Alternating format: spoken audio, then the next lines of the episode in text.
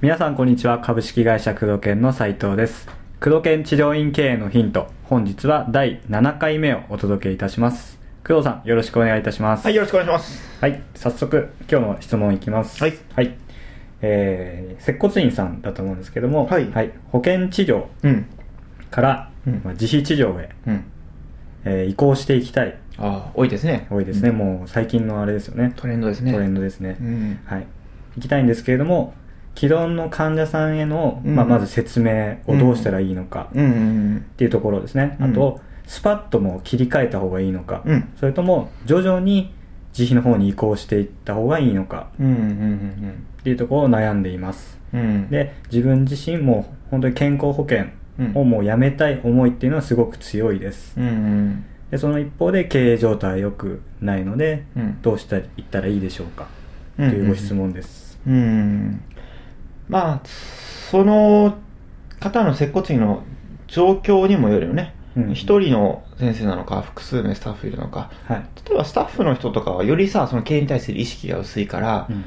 あのー急に GPR とそのスタッフの方がこう気持ちがついてなくて例えば今まで保険で500円でやっぱり優しいスタッフの人多いでしょやっぱりうんそうすると今まで500円とか、うんね、保険でやってて、そうですね窓口でもらう感が少ないのが急に何千円ってなってくると、うんそのスタッフがちょっとね責任を感じるというか、うんうんあの気を負ってしまう部分があったりするからその治療院の部分まず人という部分があるし、その院の例えば内部の状態もあるよね。だからうせん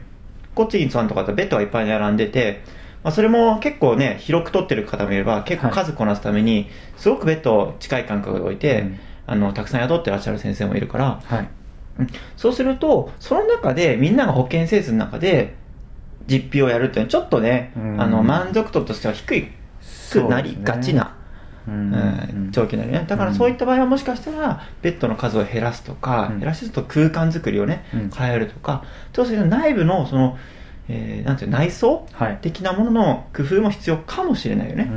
んそういったその状況にもよる、なるほどなでるほどまあ、一般的なアドバイスとしては、はいまあ、保険で来てる患者さん、うんうんに関してはその安いから来てるっていうのがやっぱあると思うんだよねそうですよね、うん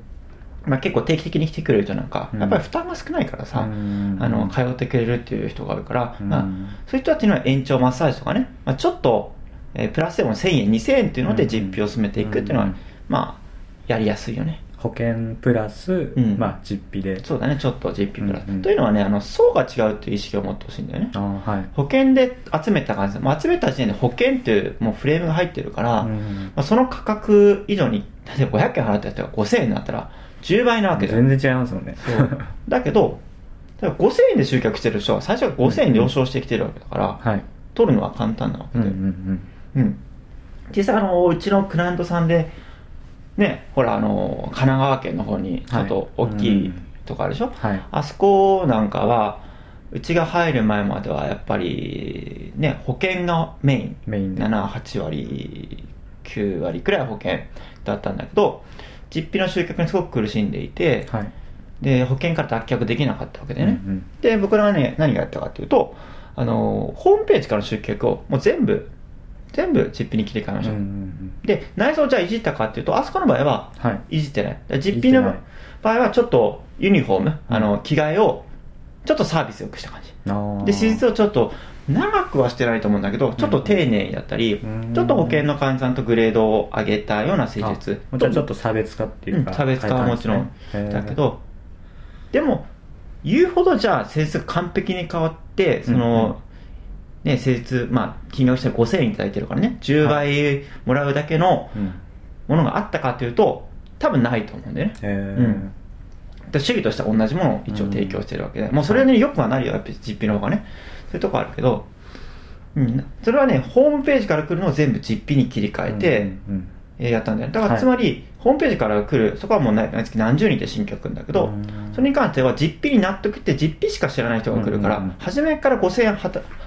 い払って当たり前っていう人がいるんだよね,、当たり前ですねう全ん、然問題ないですよねそうそうそうそう、うんうんだって了承してきて電話してきるわけでしょ、そういう取り方をしたのねなるほど実際じゃあ今どうなってるかっていうとそこの売り上げの5割から6割は実費、うんで3割4割は保険で自賠責が1割2割っていう状況になってるわけだよね。うんうんうんで、今、実費の割合もますます増えていて、空いたところを、まあ、実費に関しては予約、保険に関しては予約なしで空いた時間に保険を入れていくみたいな形になってるからね。結構保険の方も、はいやっぱり保険の方で待合室溢れてたんだけど、うんやっぱり実費をどんどん予約入れていくと、結果として、えー保険の方が待ち時間が長くなってしまって、うんうんうん1時間とか2時間とか待たれる、まあ、お年寄りの方が多いから、はいやっぱりそれで徐々に徐々に保険の方離れていってしまうみたいなああ結果やっそうぱなんですねり売り上げとしてはすごく上がってるし、うんうんうん実費の割合が多くなってきて、うんリピート率の取り方とかも覚えてきて、うんまあまあいい状態になってきてはいるよねだからうんポイントとしては初めから実費を取って実費で納得した患者さんを違う層を獲得するっていうことだようんうねんそうですね、うん結構陥りがちですよなんかこう、既存の患者さんを話したくないみたいのがうんやっぱ一番にあるから、お客さんっていうのも無限無限というかたくさんいるわけですもんね、うんそうそうそうそうだから層が違うからね、うんあの保険で納得してこられた方を5000円の方に誘導するって考えはうんちょっと難しいねそうですよねもう普通難しいですよねうん、うんでも違う層を集客していくっていうことが重要だと思うな、うん、うんそうですねであれば、まあ、既存の患者さんうんに対しての、まあ、説明をどうしたらいいのかってこの方言ってるんですけど、うんそれもじゃあ実費をちょっと進めたりとか、うんもう完全に明日から実費にしませんかみたいなのはもう絶対 NG ですよねうん8割9割いなくなるともう一発でいなくな思りうままずすいなくなると思うねうんだって求めてるものが違うか違いまらすさも、んね、多分保険で定期的に来られてる方は治療そのものを求めてないと思うんだよね、だからせいその提供してい確かるに主義も治療メインなのか、うんあのね、あの保険、まあ、治療家の皆さんもね、やっはぱい治療だっておっしゃいますけど、ね定期的に来る方が本当に治療を求めてきてるのか、だからけんうん健康維持とかね、うん管理とかで安いから来てるとかってやっぱ多いと思うんだよね、確ちかにょっと腰痛肩こり痛いからもんでねみたいな、だうかんらそれに対して実費を同じ先生で取るっていうのは難しいよね。うんうんだからチラシとかでも実費のチラシを出していくであの大事なのはねその、はいなんか既存の患者さんに治療家の方が負い目を負ってしまうのがあー一番良くないねお金払わせたくないっていうかそうそうそう価そ格うついちゃうと今まで悪いなって自分は保険でこれしかいただいてないのにまあ変えたとはいえねうんうんなんか今まで周りの人今の既存の方は500円でやってるのに、はい新しい方あはー5000円いただくとかその治療官負い目を感じてしまうなるほど人がいるんだよねなんか取るのが悪いみたいな、うん今までずっと保険でやってきたのにそういうのが、ね、一番良くないね、うんだって5000円納得してきてくれるわけだからそう集です客ねの段階からそれに納得してきていただいてるんだったら,、うんうんその人にそれだけの価値を提供するという自信を持ってほしいよね、うんうんうん、そういったところをね意識するとかなり変わってくるんじゃないかなあと、うん実費をあ切り替えるスピードねうんはいうんそれに関しては新規を徐々に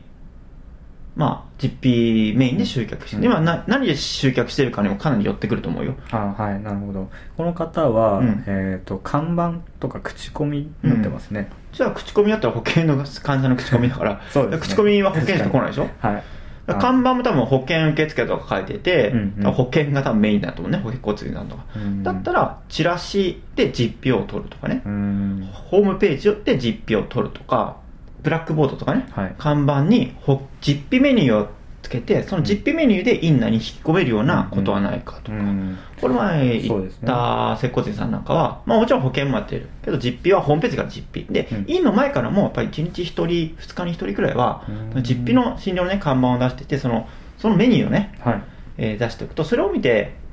えー来る人もやっぱいるんだよね、うんうんうんだからその人はもう実費で納得して実費の価格で来るから実費でやってなるほど問題だよねうんううん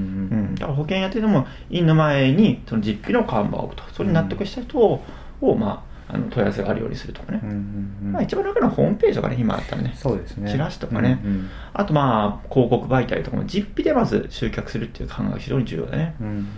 うんうん。まあお客さん層とかそういうの違いますもんねままず、全く違うね。うん、もう切り替えて分けて考えないと、そう。だからそれにあった院作りっていうのも重要だよね。うんある程度若い人で、確かにそうですね保険だとね、やっぱり昔ながら接骨院、接骨院してると、ちょっとね、そうですねあの一般的な実費でやってるところよりもうん空間として負けちゃうところがあるその分ねあうのんクオリティとかその技術で補えればいいんだけどうねんうん、確かにまあおじいちゃんおばあちゃん向けというか、うんどっちかっていうとそうですよねそういちうょっと雰囲気がある古ぼけた感じね、うんそういうところもあるからね、もちろん新しい接骨院さんとかもあるから、それは一概に言えないけども、はいうん、そういうのがあるな。あと、その来た方が保険やってるって、えー知ったらどう思うんだろうとかね、あー無駄な心配する方もいらっしゃるけどね。して気づいたら、まあ、保険はやってますよ。でも、保険っていうのは、うんうんあのー保険適用できるものしかできないんですよ。その人に説明すればいいよね。うんそうですね、今まで四つ肩からも保険でやってしまっていたところも、新規に関してはそう説明すればいいだけだよね。うん実は保険っていうのは国で決められてまして、えー一般的な成功的にはそれぞれ腰痛肩こりみたいなものもやってますけども本当はダメなんですよと、うんあの決められた部位の決められたあの症状でしか対応しちゃいけないので当院はそういうのようにしていますと、うんいうことを言えばいいよねだから今既存の患者さんについてはそういった方がメインですとかねまあなちるょっほどとねあの抵抗ある方はそういったことを言えば、うんうんまあ既存の方には納得い新しい方には納得いただけるよそうねですねうんうんうんそういったところをねまずやっていけば、うん、だから層が違うっていうことをまず意識するってことがすごい重要だと思うね、かなり重要ですね、うん、それに合わせた因作り、うんで対応だよね、うんだから保険で来る方とその実費の方のリピートの取り方の難しさだったり、うん説明も全然違ってくるからね、うんうんまず因の内部をそういったのに調整して整えておくっていうのも重要だと思うな、うんうんうなんるほど、そうですねうん、どこかな、うん、うん、どんどんそういうとこをどんどん切り替えていっていただいてそうだねはいだから自分でね治療家の方だったらねこの踏ん切りがつかないんだよね、うんそうなんですよねそうそうそうそうお尻叩かないとみたいなうん、だから自でもやりたいですね分でこのノバみたいな ねやろっかやめようか考え中みたいなあ確かにでもやんないみあたりいまなしたねでも結局やらないみた いうんな、うんうんそういう方多いよね、うんやっぱりこう経営とか相談できる人もいないし、うん周りがみんなそうだから、うんそれ周りやっぱ流されちゃうんだようね、ん革新的なこと新しいことにチャレンジするのにやっぱりちょっと